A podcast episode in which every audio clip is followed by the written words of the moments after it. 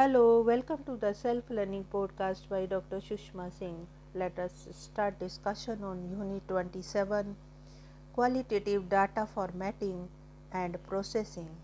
We are continuing our topic theoretical coding and subtopic is axial coding. The next step is to refine and differentiate the categories generated in open coding.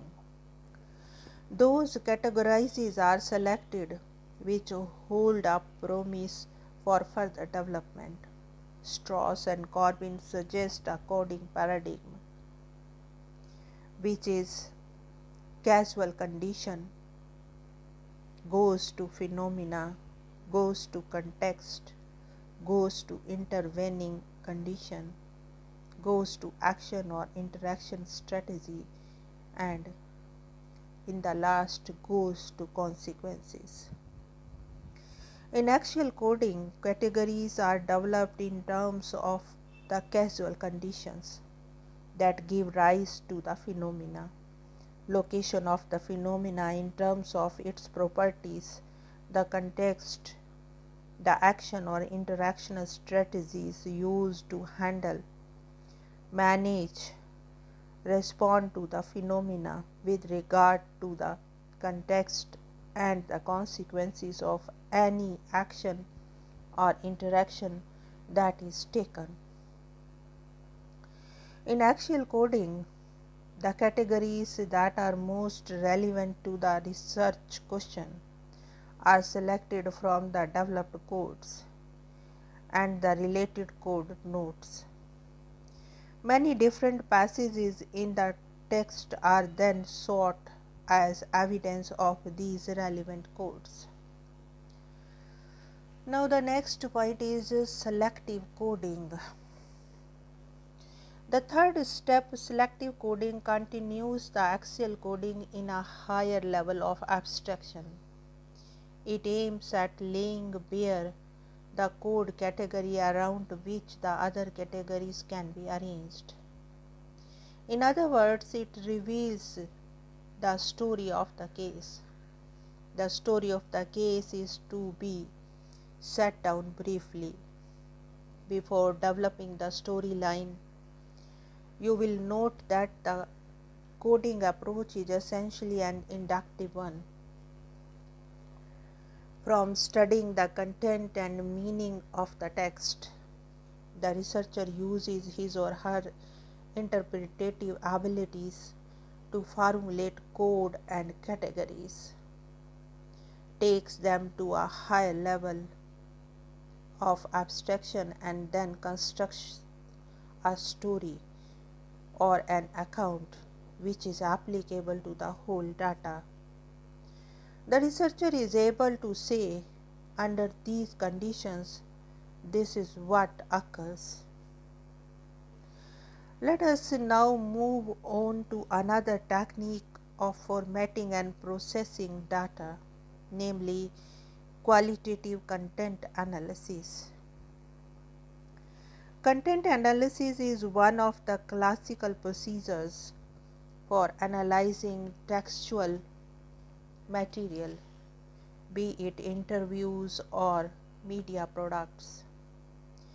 It differs from coding in the sense that rather than generating categories from the data themselves, it uses categories brought from the outside and fits the empirical material against them. Of course, modifying the categories wherever necessary. The aim of qualitative content analysis is to reduce the material so as to make it manageable. The following material drawn from Clive Flick's description of the techniques of qualitative content analysis is based on the work of Peter Mayring on the experience of teachers regarding teaching. The first one is summarizing content analysis. Here the material is paraphrased that is omitting less relevant passages or those having the same meaning reduces it. This is called first reduction. Similar paraphrases are summarized together. Second reduction. Thus, the material becomes more coherent, economical, and manageable. It is a kind of editing of the material in order to draw out its uh, essence. The second one is explicative content analysis. This works in the opposite way. Here, statements which are puzzling, contradictory, or unclear are explained or clarified by keeping in mind their content or by looking for clues in other parts of the text that would help make their meaning clear. The third one is structuring content analysis. Here, the researcher looks for types or formal structures in the material by applying categories that emerged at the stage of formulating the research question itself and organizing the material accordingly. Thus, qualitative content analysis helps the researcher to reduce to manageable level large masses of context using a uniform scheme of categories which also helps in the comparison of different cases to which it is applied throughout. Now let us conclude the unit. This unit has sought to acquaint you with some important techniques of analyzing and interpreting data. However rich and interesting your data, they may make sense only if they are rigorously analyzed and cogently presented. The approach of Strauss and Corbin exemplifies how we can proceed step by step to integrating masses of data into a tightly woven grounded theory which will help to explain and predict reality.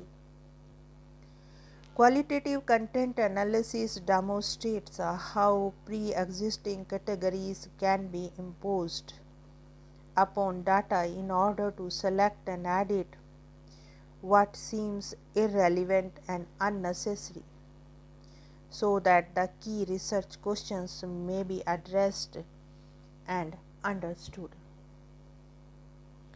Now let us wind up the session and we have come to the end of the unit. Thank you very much for engaging yourself with a self learning podcast.